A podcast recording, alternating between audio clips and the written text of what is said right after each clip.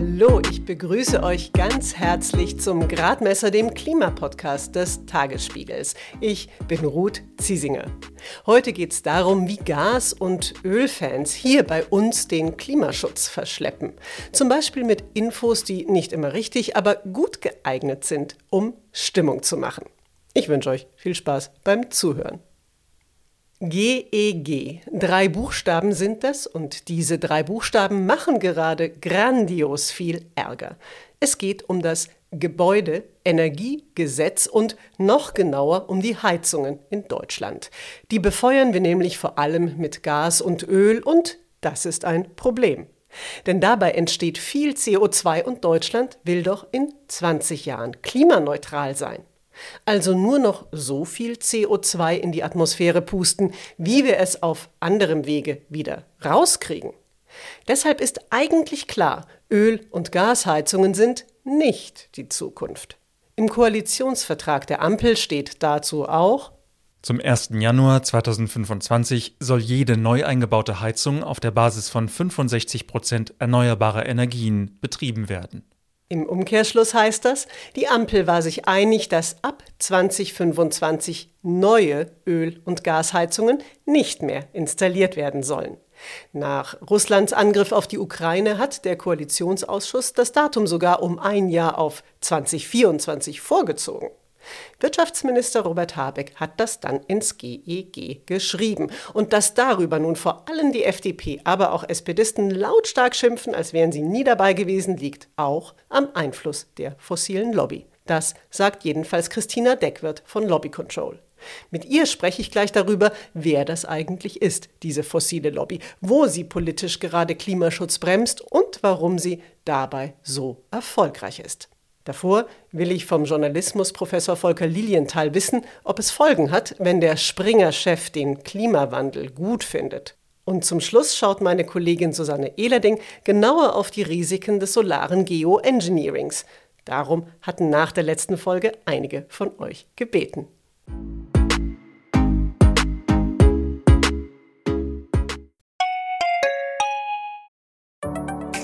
Hallo, ich bin Lorenz Marold, Chefredakteur beim Tagesspiegel. Wenn Ihnen unser Podcast gefällt, testen Sie doch gerne auch mal unser E-Paper oder unser Digital-Abo mit allen Inhalten von tagesspiegel punkt de. Wir sind rund um die Uhr für Sie da, damit Sie wissen, was wirklich wichtig ist. In Berlin, in Deutschland und international. Sie können unser Angebot jetzt gratis testen unter tagesspiegel punkt de slash probieren.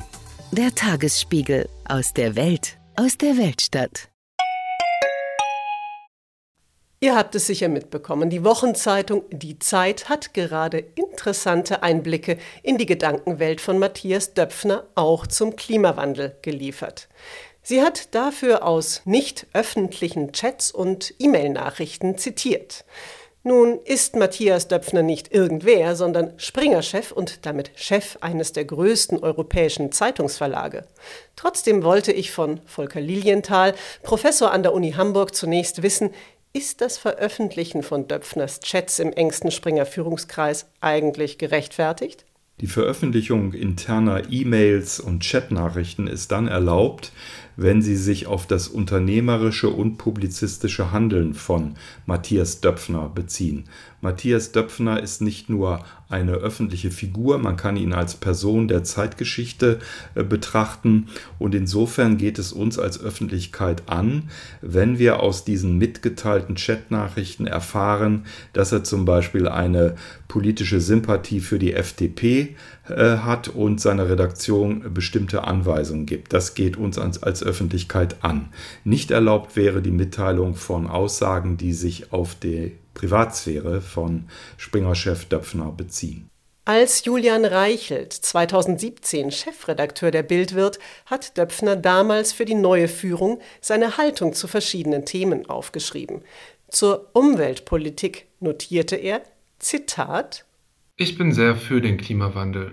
Zivilisationsphasen der Wärme waren immer erfolgreicher als solche der Kälte. Wir sollten den Klimawandel nicht bekämpfen, sondern uns darauf einstellen. Ja, und dann schrieb Döpfner noch, wenn es eines gäbe, was er hasse, dann seien es Windräder. Die spannende Frage ist hier: Wenn der Verlagschef die Klimakrise verneint, wirkt sich das dann auf die Berichterstattung aus? Nochmal Volker Lilienthal. Die Aussage, ich bin sehr für den Klimawandel von zweitausendsiebzehn, war ja zunächst an den damals neuen Chefredakteur Julian Reichelt gerichtet. Wir wissen nicht, ob und wie er das an seine Redaktion weitergegeben hat. Aber man kann sagen, dass die Bild-Berichterstattung zwiespältig ist. BILD gehört zweifelsohne nicht zu den Klimaleugnern, ist aber auch kein Blatt, welches nach Lösungen zur Bewältigung dieses Wandels sucht.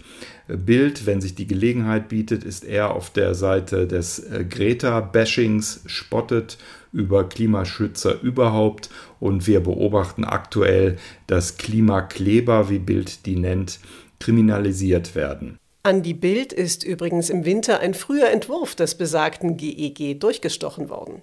Dieses Leak hat die BILD dann mit einer, ich sag mal eher fossilorientierten Berichterstattung begleitet. Und auch darum geht es jetzt, wenn ich mit Christina Deckwirth über die fossile Lobby spreche.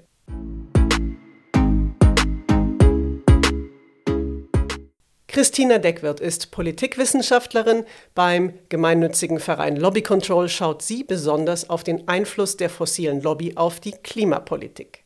Christina Deckwirth und ich haben uns im Videocall getroffen. Die Bild-Zeitung, die hat in den vergangenen Monaten massiv gegen die äh, Heizungspläne von Robert Habeck angeschrieben. Und bei den Plänen ging es ja im Kern darum, dass wegen des Ziels der Klimaneutralität, das wir verfolgen, dass da ab dem kommenden Jahr in der Regel keine neuen Öl- und Gasheizungen mehr installiert werden sollen.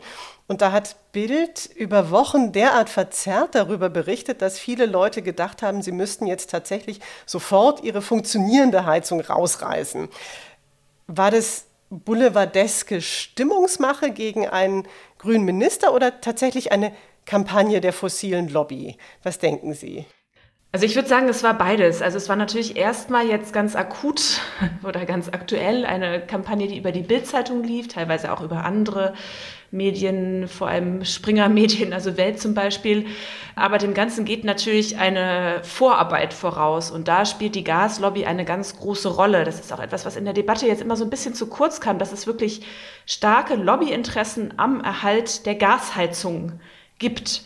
Weil ähm, mhm. da in diesem Bereich sehr viel Gas verbraucht wird. Das ist ja ein sehr großer Bereich, in dem die Gasindustrie ja Geschäftsmodelle zu verteidigen hat. Und äh, deswegen ist die Gaslobby schon sehr lange damit beschäftigt, die Politik davon abzuhalten, diese Gasheizung auslaufen zu lassen. Ja, allerdings ist das ja das erklärte Ziel, weil mit der Energiewende wollen wir, um künftig eben kein C O zwei mehr in die Atmosphäre zu pusten, möglichst schnell rein in die Erneuerbaren und raus eben aus fossilen Energieträgern wie Gas oder Öl oder Kohle. Sie haben jetzt gerade eben die Heizungen äh, und die Gasindustrie angesprochen, aber kann man das noch ein bisschen weiten? Wer hat denn alles ein Interesse daran, dass dieser Ausstieg aus den fossilen Energien wirklich möglichst langsam vonstatten geht? Also wer ist so diese fossile Lobby? Kann man da auch Namen nennen zum Beispiel oder Institutionen? Naja, die fossile Lobby, das sind natürlich die Unternehmen und auch die Unternehmensverbände, die noch weiter Geschäfte machen mit äh, fossilen Energien. Und das ist zum einen ja die Gasindustrie, hatten wir schon genannt, da geht es ganz viel um, um Heizung, aber durchaus auch um, äh, um die Industrie, die auch einen sehr hohen Gasverbrauch hat. Mhm. Es geht natürlich um die Energiekonzerne, die auch noch die Kohleverstromung betreiben, also Kraftwerksbetreiber. Aber es geht auch um die Mineralölindustrie zum Beispiel, da kommen wir in den Bereich Auto, da sind es auch die Autokonzerne, die natürlich auch über den Verbrenner sehr stark mit der Mineralindustrie äh, verbunden sind. Ja, und es sind eben nicht nur die Unternehmen, sondern auch die Verbände. Also alle großen Unternehmen sind in Verbänden organisiert und auch das sind sehr mächtige Lobbyakteure, die hier in Berlin gemeinsam mit dem Unternehmen auf die Politik zugehen und eben mit verschiedenen Argumenten, mit verschiedenen Erzählungen sich selbst als klimafreundlich darstellen in den meisten Fällen, aber eigentlich ein Interesse daran haben, ihre fossilen Geschäftsmodelle zu erhalten. Jetzt gehört Lobbyismus aber zur Demokratie einfach dazu und damit eben Betroffene und Interessengruppen ihre Kenntnisse und ihre Erfahrungen mit einbringen können, wenn Gesetze gemacht werden. Umweltorganisationen können das ja auch, wenn die sich nicht durchsetzen, sondern eben Gegner von stärkeren Klimaschutzmaßnahmen. Da könnte ich ja auch einfach sagen, tja, Pech gehabt, ihr habt halt weniger gut gearbeitet als die fossile Lobby. Ja, das wäre ein bisschen zu einfach, weil wir natürlich darauf schauen müssen, wer hat hier die Macht und wer hat auch die entsprechenden Ressourcen und einfach schlicht das Geld, äh, Lobbyinteressen gegenüber der Politik umzusetzen oder hörbar zu machen, durchzusetzen. Und wenn wir uns da anschauen, also zum Beispiel über das Lobbyregister, wer hat eigentlich wie viel Geld, da sind es vor allem die fossilen Konzerne, die sehr viel mehr Geld haben als zum Beispiel die Umweltverbände. Also im Bereich Gas haben wir uns das angeschaut, die geben mindestens vierzig Millionen im Jahr aus für die Lobbyarbeit, das ist die Zahl für zweitausendeinundzwanzig und bei den Umweltverbänden ist das wirklich sehr, sehr viel weniger. Haben Sie eine ungefähre Größenordnung, wie viel das dann bei den Umweltverbänden sein könnten, die sich so mit Erdgas befassen? Ja, also wir haben uns angeschaut, wie viel die drei größten Umweltverbände äh, ausgeben, die schwerpunktmäßig zum Thema Gas arbeiten, also Greenpeace, die Deutsche Umwelthilfe und der B U N D. Und das sind eins Komma fünf Milliarden Euro im Jahr zweitausendeinundzwanzig. Millionen Euro. Also eins Komma fünf Millionen Euro. Ach so, Millionen, genau. Genau, das ist äh, wirklich, das ist ein Bruchteil der Ausgaben, die die Gasindustrie für Lobbyarbeit ausgibt. Ja, Sie haben ja auch vor kurzem eine Studie veröffentlicht, die heißt sehr plastisch Pipelines in die Politik, die Macht der Gaslobby in Deutschland. Dass die alte Regierung sich hat da einlullen lassen von der Vorstellung, vor allem auch von billigem Gas aus Russland, für die Industrie, für die VerbraucherInnen, das ist ja inzwischen bekannt. Ähm, ich frage mich, inwiefern trifft das denn auf die aktuelle Regierung, also auf die Ampel zu? Denn äh, also sogar F D P-Chef Lindner rühmt ja die erneuerbaren Energien als Freiheitsenergien. Ja, das tut er und trotzdem ist seine Partei sehr stark daran äh, beteiligt, als Fürsprecher der fossilen Industrie aufzutreten. Im Bereich Auto und im Bereich Gas sieht man das ganz besonders gut. Aber auch im Wirtschaftsministerium sieht man durchaus, dass im Bereich L N G-Importe auch die Interessen von Gaskonzernen durchaus eine Rolle spielen. Also Flüssiggasimporte, L N G. Genau, Flüssiggas, genau. Es wird ja da eine große Infrastruktur aufgebaut zum Import von Flüssiggasen. Das ist etwas, was auch über das Wirtschaftsministerium vorangetrieben wird. Aber natürlich sind es vor allem die F D P und auch Scholz, die S P D, die ganz stark die Interessen der fossilen Industrie vertreten in der Bundesregierung. Das hat man gerade in der Heizungsdebatte auch ganz stark gesehen. Und da gab es sehr, sehr starken Widerstand. Das war eine ganz große politische Auseinandersetzung, wo natürlich die Interessen der Gasindustrie auch eine große Rolle gespielt haben. Also nicht nur die Bild-Zeitung hat Stimmung gemacht, sagen Sie, sondern auch in der Regierung selber war man sich da nicht einig. Können Sie noch ein anderes aktuelles Gesetz nennen, wo Sie sagen, da war die fossile Lobby sehr erfolgreich äh, oder hat sehr erfolgreich gearbeitet, aber eben leider zum Schaden des Klimaschutzes? Ja, eine große Auseinandersetzung war ja auch die Debatte um das Verbrenneraus. Das zieht sich auch schon über Jahre hin. Hier war die Autolobby auch ein sehr starker Akteur, das immer wieder auszubremsen, auch auf europäischer Ebene. Interessanterweise sind es ja einige Autokonzerne, die eigentlich schon einen Schritt weiter sind und eigentlich schon ganz auf die E-Mobilität setzen. Aber der stärkste Autolobbyverband, der V D A, ist immer noch sehr stark für die Verbrenner, macht dort sehr stark Druck und natürlich auch die Mineralölindustrie und die Zulieferer, also die Konzerne, die eben die Verbrennermotoren bauen und nicht so einfach umstellen können oder noch nicht auf dem Kurs der Elektromobilität sind. Das Verbrenneraus ist beschlossen auf europäischer Ebene, aber es wurde eben noch etwas hinein lobbyiert äh, und das ist das Stichwort E-Fuels. Auch hier hat die F D P eine starke Rolle gespielt. Hier gab es enge Kontakte zu dem Konzern Porsche, der auf E-Fuels setzt. Also hier eigentlich ein Gesetz, was die Fossilen ausbremst, also das Verbrenneraus, aber es wurde eben noch etwas hinein äh, lobbyiert, dass Verbrenner doch weiter möglich sind, wenn E-Fuels getankt werden. Ja, und E-Fuels haben halt den Nachteil, dass zu ihrer Erstellung sehr viel Energie notwendig ist und dass beim Verbrennen dann eben auch noch Stickoxide auf jeden Fall entstehen. Also die Umweltfreundlichkeit ist da eben auch nicht gegeben. Jetzt bleiben wir vielleicht doch noch kurz beim Verkehr und beim Verkehrsministerium, weil das ist ja auch eben das Ministerium, das sich mit Abstand am schwersten damit tut. Äh, Sie haben es schon beschrieben, Abschied von den fossilen Energieträgern zu nehmen. Jetzt hat gerade der Expertenrat für Klimafragen auch nochmal darauf hingewiesen, dass das Verkehrsministerium seine C O zwei Einsparziele dramatisch verfehlt. Aber im, im Ministerium wird nach wie vor nicht reagiert, sondern man wartet jetzt lieber darauf, dass das Klimaschutzgesetz zum eigenen Vorteil geändert wird und legt eben kein Klimaschutz-Sofortprogramm vor. Liegt das jetzt nur am Kopf des Hauses, an Minister Wissing, oder ist das vielleicht sogar das ganze Haus? Ja, das Ministerium ist praktisch ein, also das Verkehrsministerium ist praktisch ein Straßenbauministerium oder ein Ministerium im Interesse der Autoindustrie. Das ist die, der Ursprung des Ministeriums, das ist die Geschichte des Ministeriums und das ist immer noch ganz stark verankert im Ministerium. Ich sage manchmal so, das ist die D N A des Ministeriums, dass es im Interesse der Autokonzerne agiert. Dabei ist Verkehr natürlich viel mehr. Da gehören andere Verkehrsträger dazu und da spielen andere Interessen auch eine große Rolle. Eben das Thema Klimaschutz ganz stark, aber auch Verbraucherschutz, Gesundheitsschutz und so weiter. Und das wird im Ministerium einfach viel zu wenig gehört.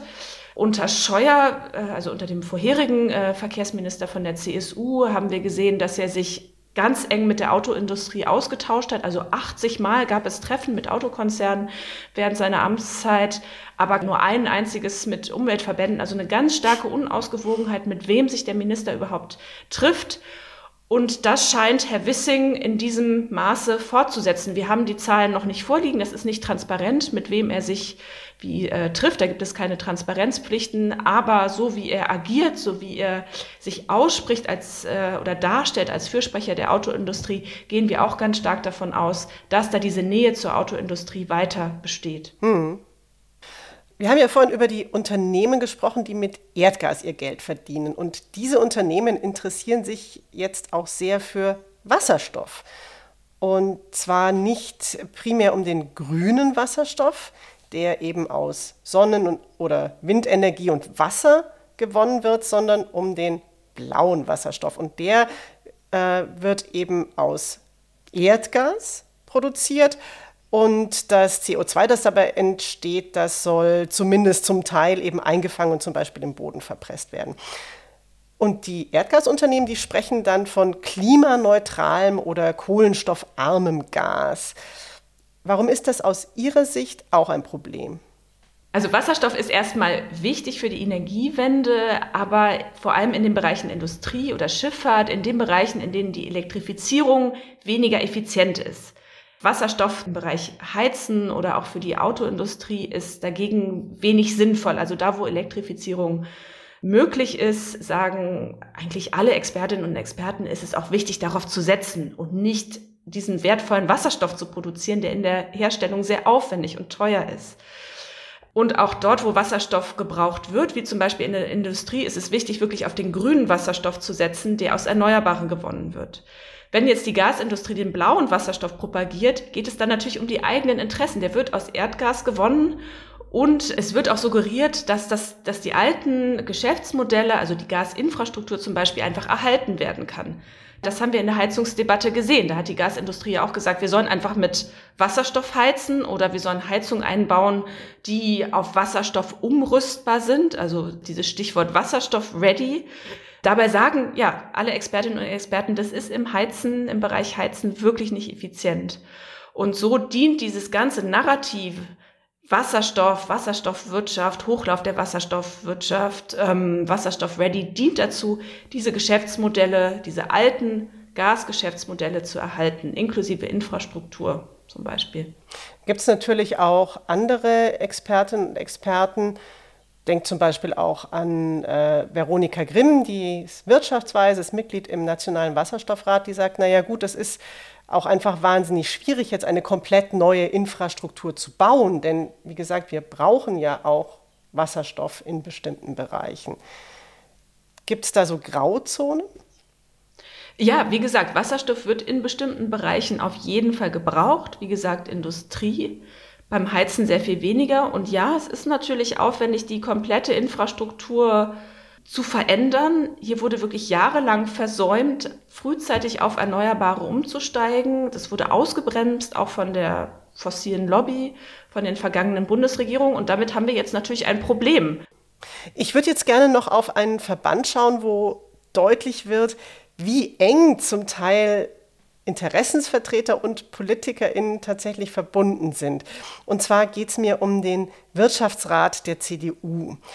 Der hat sich zum Beispiel auch für ein Verbot von Klimaschutzklagen gegen Konzerne ausgesprochen oder aktuell kritisiert er auch eine ideologische Klimapolitik.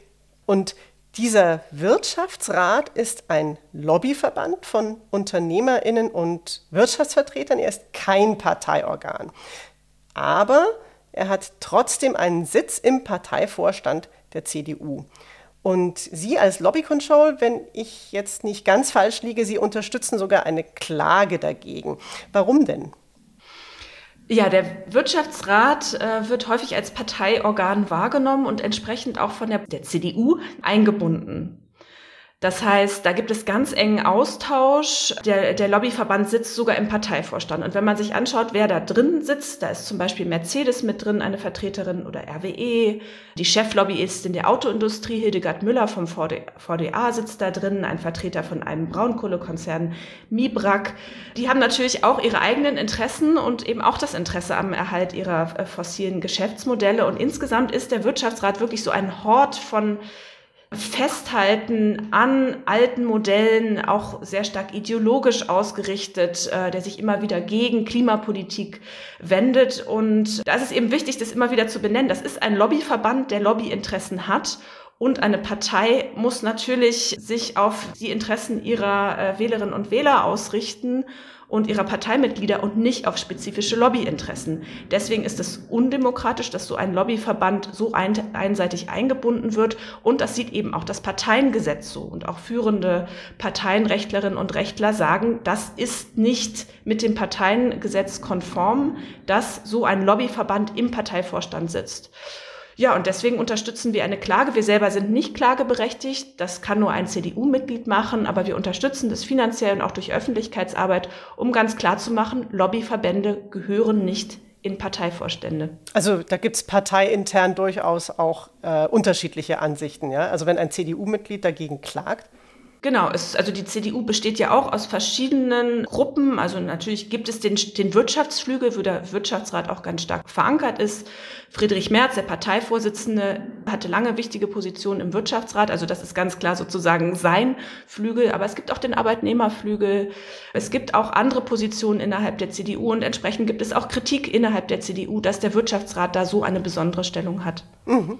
Wenn man sich jetzt anguckt, was für ein Einfluss von fossilen Lobbyistinnen, Lobbyisten geübt wird und das eben auch zum Lasten dann einer Politik, die ja Energiewende voranbringen soll, Klimaschutz voranbringen soll, eben massiv geht. Was wären denn gangbare und wichtige Schritte, um das Ungleichgewicht der fossilen Lobbyisten auf die Gesetzgebung insgesamt ein Stück weit einfach zu mindern? Ja, also zum einen brauchen wir etwas, was wir ausgewogene Politik nennen. Also wir sehen immer wieder, dass Politikerinnen und Politiker einseitig bestimmten Interessen mehr Gehör schenken als anderen. Stichwort Scheuer. Es gab vor allem Treffen mit den Autokonzernen, aber weniger Treffen mit den Umweltverbänden. Oder Stichwort Autogipfel, einen Regierungsgipfel, bei dem vor allem die Autoindustrie, die Autolobby eingeladen war, aber nicht Umweltverbände und trotzdem wichtige politische Entscheidungen getroffen werden. Insofern muss die Politik immer wieder darauf achten, wem sie eigentlich Gehör schenkt, mit wem sie sich austauscht und wie sie auch ihre Beratungsgremien besetzt. Und hier müssen, wenn es um das Thema Verkehr geht, eben Umweltverbände zum Beispiel auch immer mit angehört werden. Was wir auch brauchen, sind klare Grenzen zwischen Lobbyinteressen und Politik. Da ist der Wirtschaftsrat ein Beispiel. Es kann nicht sein, dass Lobbyverbände in Parteivorständen sitzen. Hier muss es klare Grenzen geben. Was zum Beispiel auch nicht passieren darf, aber immer wieder gang und gäbe ist, dass Politikerinnen eingeladen werden auf schicke Veranstaltungen und praktisch umgarnt werden von der Lobby. Hier ist es wichtig, dass Politikerinnen und Politiker wirklich schauen, mit wem tausche ich mich aus und auch in was für einem Rahmen, und mögliche Annehmlichkeiten vermeiden, um nicht so umworben werden zu können. Und wir brauchen natürlich Lobbyregulierung. Da geht es ganz stark um das Thema Transparenz. Wir haben zum Glück mittlerweile endlich ein Lobbyregister, wo man sehen kann, wie viel bestimmte Lobbyakteure ausgeben für die Interessensvertretung, also für ihre Lobbyinteressen. Aber wir brauchen auch klare Schranken, wie zum Beispiel Grenzen für Seitenwechsel, dass Politikerinnen und Politiker nicht einfach nahtlos Lobbyjobs annehmen können nach dem Ende ihrer Amtszeit. oder auch, dass Parteispenden gedeckelt werden. Das äh, sind so Regeln, die so ein bisschen ausgleichen, dass es eben diese Machtungleichgewichte gibt, dass bestimmte Lobbyinteressen viel mehr Möglichkeiten haben, auf die Politik zuzugehen. Und das könnte durch gewisse Transparenzregeln zum einen besser sichtbar und kontrollierbar gemacht werden oder auch durch bestimmte Schranken etwas abgemildert werden.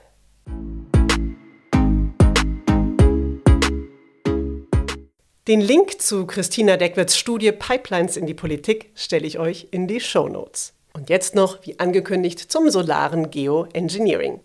Das ist diese apokalyptisch anmutende Überlegung, Schwefelaerosole absichtlich in der Stratosphäre zu verteilen, um so die Strahlung der Sonne zu dimmen und die Erdtemperatur zu senken. Quasi letztes Aufgebot im Kampf gegen die Klimakrise. In der vergangenen Gradmesser-Folge war der Klimaökonom Gernot Wagner zu Gast. Er ist dafür, weiter an solarem Geoengineering zu forschen. Einige von euch haben mir gemailt, dass in dem Gespräch die Risiken der Technik etwas zu kurz gekommen sind. Ich danke euch sehr für euer Feedback und hole das jetzt hoffentlich ein bisschen nach, und zwar zusammen mit Susanne Ehlerding vom Tagesspiegel Background Energie und Klima. Susanne sagt uns jetzt, welche Risiken die Gegner des solaren Geoengineerings besonders umtreiben. Ja, die, die größte Sorge war immer, dass dieses Geoengineering gebraucht wird als Ausrede. Dann braucht man ja die Emissionen nicht mehr senken. Wir können ja immer noch ein bisschen den Himmel verdunkeln. Oder haben wir was in petto? Brauchen uns nicht um die wirklich schwierigen Dinge zu kümmern. Eine reale Sorge ist auch, wenn man es wirklich im großen Stil macht, dieses Ausbringen von Aerosolen, Schwefel oder so, könnte das die Einstrahlung der Sonne auf die Erde so stark dimmen, dass auch die Regenfälle des Monsuns unterbrochen werden, weil die, der Monsun entsteht halt dadurch, dass die Sonne steil auf die Erde scheint und die Luft sich erwärmt und so. Und eine dritte große Sorge war eben, dass wenn man aus irgendeinem Grund das dann nicht mehr schafft, diese Teilchen in die Atmosphäre einzubringen, die Temperaturen auf der Erde innerhalb weniger Jahren so stark steigen wie auf das Niveau, wenn man nichts gemacht hätte. Und gerade dieses sehr schnelle Hochgehen, das wäre eben katastrophal für die Natur. Ja, es ist ja jetzt schon katastrophal, das Tempo der Erderwärmung. Wenn das dann noch dramatischer wird, das kann man sich gar nicht vorstellen. Warum denkst du, ändert sich denn jetzt trotzdem die Debatte über das solare Geoengineering? Wahrscheinlich vor allem deswegen, weil diese, diese Sorge, die, dass es als Ausrede gebraucht wird, hinfällig ist, weil wir sind ja jetzt schon da bald, also wo äh, wir die eins Komma fünf Grad Grenze reißen werden. Nach allem, was man so weiß, wird es wahrscheinlich schon in der ersten Hälfte der, Hälfte der dreißiger Jahre sein. Zeitweise werden wir vielleicht auch schon eher, schon mehr als eins Komma fünf Grad Erderwärmung haben im Vergleich zur vorindustriellen Zeit. Ja, was machen wir denn dann? Dann müssen wir natürlich die Emissionen senken, aber wir müssen vielleicht, wahrscheinlich, auf diese Mittel zurückgreifen oder sie zumindest nutzen können. Susanne Ehlerding war das. Dass wir die eins Komma fünf Grad Grenze überschreiten werden, das erwartet auch die Soziologin und Klimaforscherin Anita Engels, weil die Gesellschaften sich, zumindest im Moment noch, zu langsam verändern. Mit ihr spreche ich im nächsten Gradmesser darüber, wie wir als Gesellschaft doch noch ins Handeln kommen können, ob es so etwas wie soziale Kipppunkte gibt und wie die AktivistInnen der letzten Generation da reinpassen. Ich würde mich freuen, wenn ihr dann in zwei Wochen auch wieder mit dabei seid. Den Gradmesser findet ihr überall dort, wo es Podcasts gibt. Und wenn ihr Wünsche oder Anregungen habt, dann schreibt sie gerne an gradmesser at tagesspiegel punkt de. In diesem Sinne, ich bin Ruth Ziesinger, ich wünsche euch alles Gute und bis zum nächsten Mal.